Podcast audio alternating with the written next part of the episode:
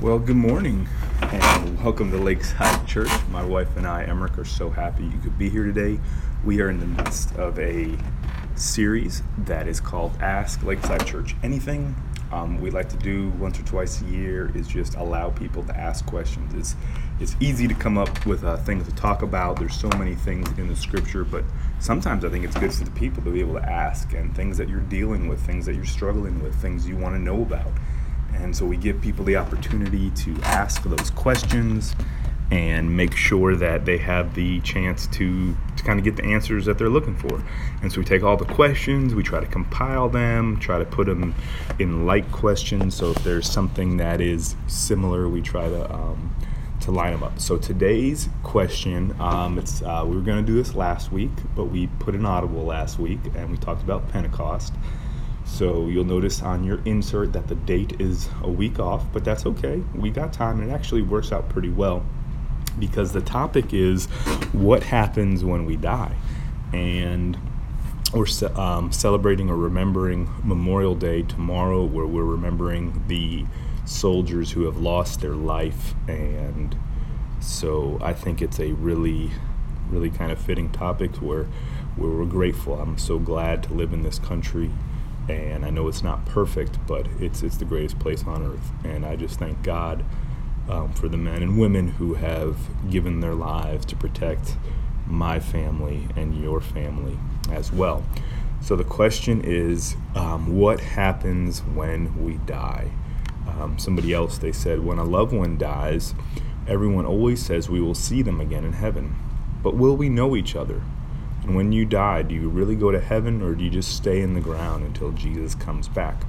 Now, this is one of those topics that is, uh, um, there's nowhere in the Bible where Jesus or any of the apostles lay out A, B, C, and D. This is what happens when you die.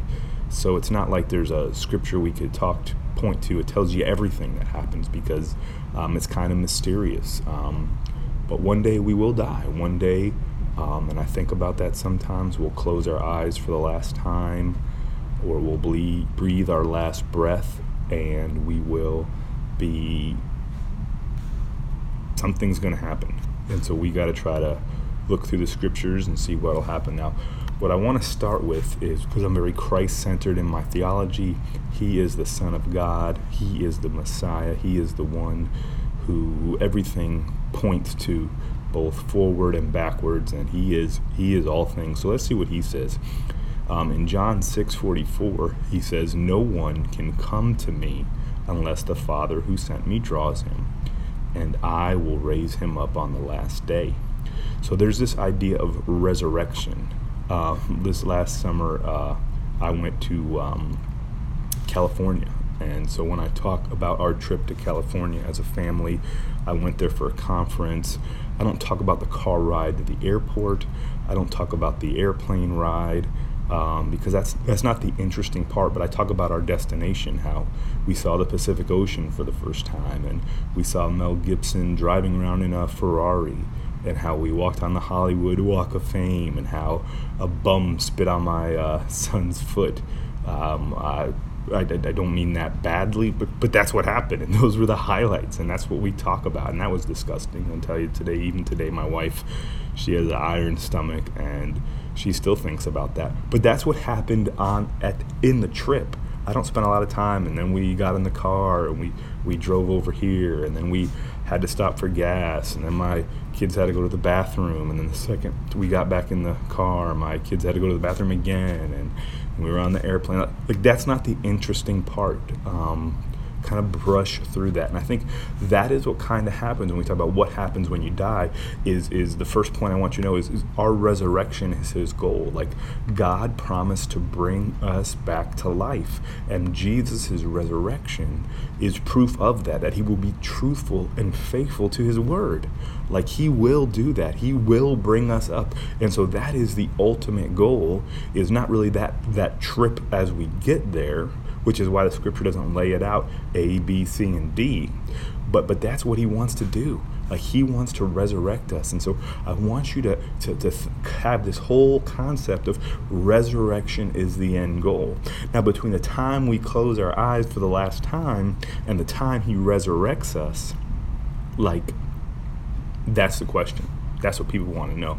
And so let's let's go into um, and let's talk about the resurrection a little bit more. This is the book of Revelation, chapter 20, verses 11 through 15. It says, "I saw a great white throne, and him who was seated on it, and from his presence the earth and the sky fled away, and no one was found for them."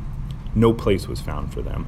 And I saw the dead, great and small, standing before the throne, and the books were opened. And another book was opened, which was the book of life and the dead were judged by what was written in the books according to what they'd done. And the sea gave up the dead who were in it, death and Hades gave up the dead who were in them, and each one was judged according to what they'd done. And death and Hades were thrown into the lake of fire, which is the second death, the lake of fire. And verse 15, and if anyone's name was not found written in the book of life, he was thrown into the book of fire. So, thinking about our ultimate destination, which is number one, our resurrection, that we will live again, that Jesus promised that He will raise us up. The next part about that is the next point is we will all stand before Christ to be judged. The books are going to be open. Everything you've done, everything I've done will be laid out laid out in front of him like all the highlight reels. There's there's no deleting your history. There's there's no hiding anything. Things that you've done that no one else knows that you've taken to the grave will be exposed on that day now that is not to scare you but it's to make you aware. I'm not trying to make you scared. I'm trying to make you aware. Like this is going to happen. I think about the highlight reels. There's going to be some things that are horrible. There's going to be some things that are wonderful, and some things that are just ridiculous. This morning, Adam and I we were we were out there setting up the flags outside by the uh, by the road out there, getting ready for church, and I just want to celebrate the dream team, people that come in early and help us set up, and and I wound up standing in an ant pile and I didn't know that until the ants were about halfway up my leg. And it was like they waited till they got halfway up my leg, and there was about a hundred of them on there, or a thousand, I don't know, was covered in ants. And then all of a sudden they said bite, and everybody started biting me. And so I looked down and I realized what's happening. And so now I'm taking my shoes off and I'm throwing them across the parking lot trying to get the ants off. And, and I just thought people are driving by saying, What? That's your pastor? What the heck is his problem? Out there throwing his shoes in the parking lot? Like there's just going to be so many things that that are hidden from others. You guys wouldn't have known that unless i told you but those are going to be exposed. And so i want you to think you're going to be judged. And you know what the scripture says? Even even the righteous will be judged. It talks about paul talks about in corinthians about some will be saved yet they will suffer loss because they didn't build on the foundation with the right material. They were on the foundation. They were saved in christ washed in in his blood. His their sins were forgiven because they trusted in Christ. But yet their lives um, were not lived in such a way that that they built correctly. It says they're saved but suffer loss. And so when you think about this this being saved, um, you think about you know what's happening. Um, you know, a lot of times we talk about heaven and we talk about hell, and we don't really understand them. We don't we don't really know the difference. Um, I mean, we know the difference. We know one is good and one is bad, but, but we don't know the specifics. And it's kind of like, uh, and this may not be the best example, but it's, you know, if I came up to you and said, would you would you rather spend eternity getting a root canal or going to the opera? You would probably say, I, I, guess the opera because an eternal root canal sounds terrible. Like very few people like the dentist because it's just basically drilling and paying. You know, you they're drilling in your tooth and they're and you're paying lots of money. And I don't want to spend eternity getting drilled and having to pay money. That sounds like a horrible deal. So I guess I'll choose opera. You know, I mean, and opera. I mean, maybe there's somebody in here that that you love the opera, and I have nothing against the opera. In fact, the the, the research says I think 18% of Americans enjoy the opera. That's what they say. They told the researchers, but but only 3.3% of Americans actually go to the opera. So that means there's like 15% of the people they're lying. The survey guy calls and they're like, um, "Do you enjoy the opera?" And they're like, "Yes, yes, I do." But but you never go. And a lot of times we don't go because you don't understand. I mean, there's a lot of singing, there's a lot of costumes, and a lot of stuff going on on the stage, and you have no idea what's happening. And that's how a lot of people see heaven. It's like, it seems better than the root canal, seems better than hell, but I don't really get the whole um, the whole thing that's happening. But let me tell you something: Heaven is going to be wonderful. And that brings us to the next verse in Luke chapter 23, verses 42 through 43. This is the Jesus is dying on the cross. There is uh, two thieves. One is mocking him. One is is asking him to remember him. And in verse 42, it's the, the, the, the thief that, that was was was good said, and he said, Jesus, remember me when you come into your kingdom. And Jesus looks at him and says, Truly, I say to you, this is verse 43 of chapter 43. He says, Today you will be with me in paradise. So that thief, when he closed his eyes, when he died on that cross, he was with Jesus. That is the promise you have that you get to be with Jesus, and it is paradise. It is wonderful. We may not understand everything. You can look through the rest of Revelation, and there's a lot going on up there. There's a lot of costumes and a lot of singing and a lot of things, but I promise you, it's not going to be the opera. If you're not an opera person and that just sounds boring to you, some people tell me, well, heaven just sounds boring. It is not going to be boring. It is going to be wonderful. Um, and so, so, so he told the thief, and this is kind of one of those points we can we can know for sure. Is he told the thief, "Today you will be with me in paradise." So yes, there's a resurrection. There's the ultimate goal. Yes, that that's the goal. What's happening between them? Well, I believe when you close your eyes for that last time, you will be with Jesus. And so the question is, where is Jesus? In verse 50, um, and so in Acts chapter 7, verse 56, Stephen is, is the first martyr. He, he's getting killed um, um, for Christ. His faith in Christ has led people just to, to stone him, and they just don't want him around. And as he's getting stoned, he looks up into the heavens and he says, Behold, I see the heavens opened and the Son of Man standing at the right hand of God. So, where is Jesus? Jesus is at the right hand of God. He is at the place of authority and power he is God. And so between then the resurrection and now when we when we close our eyes for the last time this is the next point we will be present with the lord who is at the father's right hand. That is our promise. It is wonderful. He is good. And so that people that question do, do you know anything? Um, do you remember anything about your life? Is there anything going on that that or do you just come start a new life, start a new existence with no recollection of the past? Will we know each other? Well, in Revelation chapter 6, verses 9 through 11, um, it says, When he opened the fifth seal, I saw under the altar souls of those who had been slain for the word of God and for the witness they had borne. And they, these, so this is in heaven. These are people who have died for their um, testimony of Christ. And these people cry out with a loud voice, verse 10, O sovereign Lord, holy and true, how long will you before you judge and avenge our blood on those who dwell on the earth? And they were each given a white robe and told to rest a little longer until the number of their fellow servants and brothers would be complete, um, who were, were to be killed as they had been. Um, so, so Jesus takes the death of his saints seriously. He gave them a white robe. But if you look at that scripture, it says they remembered, they asked for him to avenge. So somehow, somehow you will remember your life on earth. I don't know how that is because the scripture also says every tear will be wiped away and there will be no sickness or sadness or death.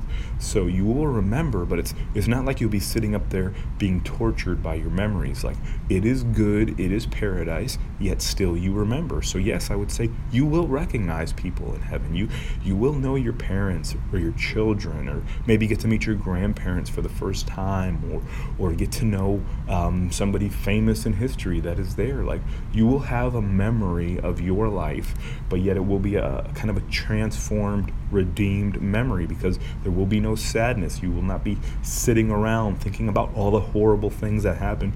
You may remember them, but somehow that sadness and those tears will be gone. It will be good. It will be paradise. So between um, now, when you close your last eye, your, your eyes for the last time, and then when we're resurrected and stand before the judgment seat of Christ, there is some kind of, of memory in heaven going on. And that's why I say it's not perfectly clear, but we can take these points out and, and we kind of see what happens to when you're absent from the body, you're present from the Lord, who is at the right hand of the Father and there is some memory because we see these martyrs in heaven they're they're crying out for justice so they do remember. And so the next point is there's some form of memory while we wait.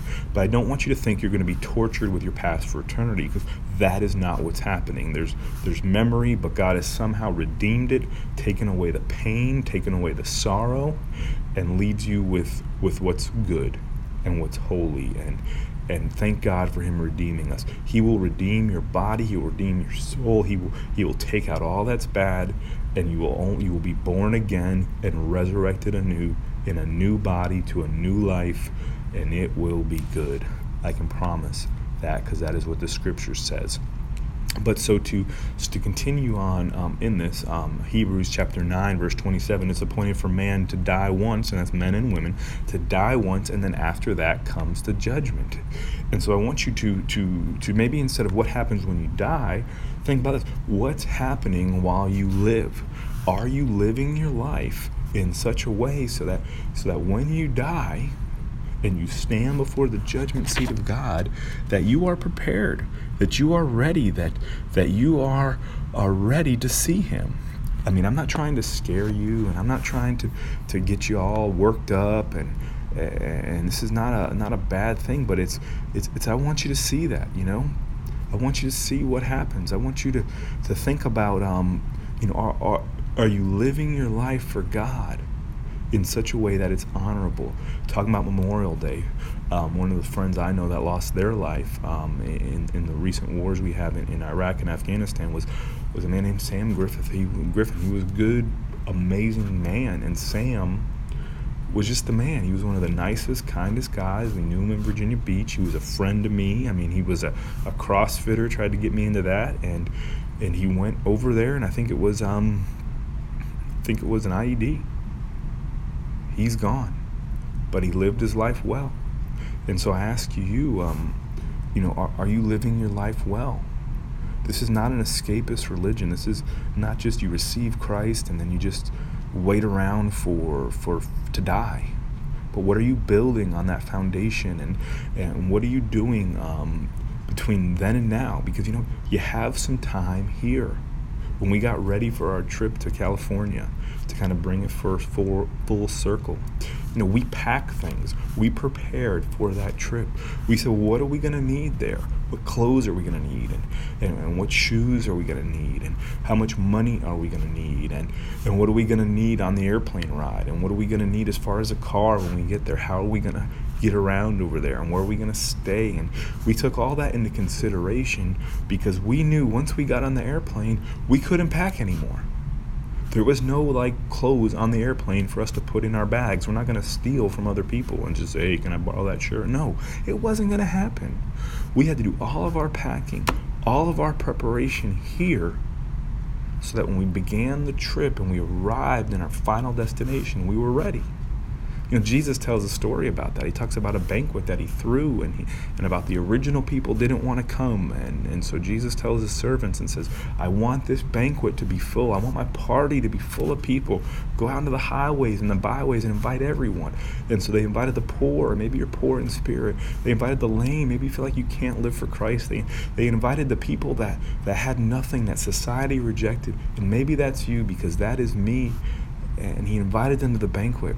And they sat at the party but there was one guy who came into the party and he wasn't dressed appropriately. He didn't prepare. Whatever that looks like, whatever that means, and my encouragement for you is be prepared. You live your life. Find a church. If it's this church, find a church that you can go to and you can grow and you can invest in that church, in that body of people, and build on your foundation. Find out how to be a good mom or a good dad or a good son and invest in that relationship. Find a way to serve the poor. Jesus loves that. Find a way to be involved with those people who are less fortunate than you. Don't treat your time here on earth like you're living in a hotel room. All right, have you ever you been in a hotel room? I don't know about y'all, but I treat a hotel room different than I treat my house. Hotel rooms are not mine. Towels in there are not mine. The sheets in there are not mine. In fact, sometimes they're kind of gross and you throw them off onto the side of the floor. And you don't want to touch them, even in the best hotel rooms, because you know that's not your place. You treat it differently. But when it's your home, and this is what I'm trying to teach my kids, you, know, you, you treat it well because it's yours. Don't treat your time here like a hotel room. something you're just going to leave, something that, that, you know, one day it's going to be gone and you can leave a big mess in and who cares because somebody else is going to pick it up. I mean, isn't that the best thing? I wish there was somebody that came by our house every day for free and was like, hey, now I mentioned for free because I don't feel like paying for it, but for free that would just clean it all up and straighten it up. But, but when it's your home, you take care of it. Hotel room, something breaks, hey, TV's broken. They send some guy in to fix it. Hey, the AC's broken. Send some guy in to fix it. It's all free, it's all cared for. You don't really care. Electricity's not yours. Leave all the lights on. Why not? Now I'm not saying to do that, but but that's how you treat something that's temporary, something that's not yours. Well, you are going to be in a very permanent place. You need to prepare here for what has happened. This is not an escapist religion. And you know, the other thing I want to talk about is is is don't worry about heaven right now. Like have that in mind, know the resurrection is happening. But once you get out, once you die, you can't change anything. It's already happened. The trip is already in motion. You can't tell the pilot where to fly. You are going where you're going. The pilot is taking you. But you can choose what plane to get on. You can choose whether to enter the plane or not. And right now, you when you die, what's going to happen is going to happen. Yes, if you believe in Christ and you put your faith in Him, you will be present with the Lord who's at the right hand of the Father. And yes, you'll have some memory. And you can choose this day, and I really believe this, you can choose to put your faith in Christ, trust Him for your salvation, to ask Him to wash your sins with His blood and cleanse you. And, and you say, well, that's gross. Washing sins with blood, that doesn't even make any sense. Sins are disgusting. And the only thing that can cleanse them is the blood of Christ. It's kind of like if you have enough kids like I do and there's stuff on the wall, you got to know how to get the wall, the stuff off. And like we use that Goo Gone or whatever that is, I don't know, or the cheap dollar store version of it. Well, that'll get stuff off everything. It'll get marker, paint, um, you know, gunk stuff you don't even know what it is that you're afraid to touch. I mean, sometimes they have to varnish off your furniture. I mean, it is powerful stuff, but it's kind of gross. I mean, it just smells bad, and you put your hands around it, and you're like, ugh, and you get it on your skin, and you feel like your skin's melting off. Well, I'm not saying the blood of Jesus is gross, but I'm saying blood in general is a very gross aspect, and that's because sin is gross sin is disgusting and and God there was no way to erase your sins other than Jesus' death in your place and because he died you can live and so I encourage you to put your faith in Christ get ready for the judgment ask yourself what's happening when I live while I live do you really believe do you really believe in Jesus? Because that's all it takes. Well, if you're going to believe in Jesus, you got to believe He is your shepherd. I'm not your shepherd. Jesus is. He's the good shepherd. He is your teacher. I'm not your teacher. And He's a great teacher. He is your healer. I can't heal you, but Jesus can heal you mentally, emotionally, spiritually, and physically. And you know what? He is your guide. He is your helper. He is your friend. He is your older brother, but He is also the judge. You can't divorce that. You can't cut that out of the picture. And so, if you really believe you're going to be judged by Jesus, the all knowing, ever present God, he is going to judge you. He's going to judge you faithfully and true. You might live your day today in preparation, like as if you're packing for the trip for tomorrow. So I just want you to close your eyes right now.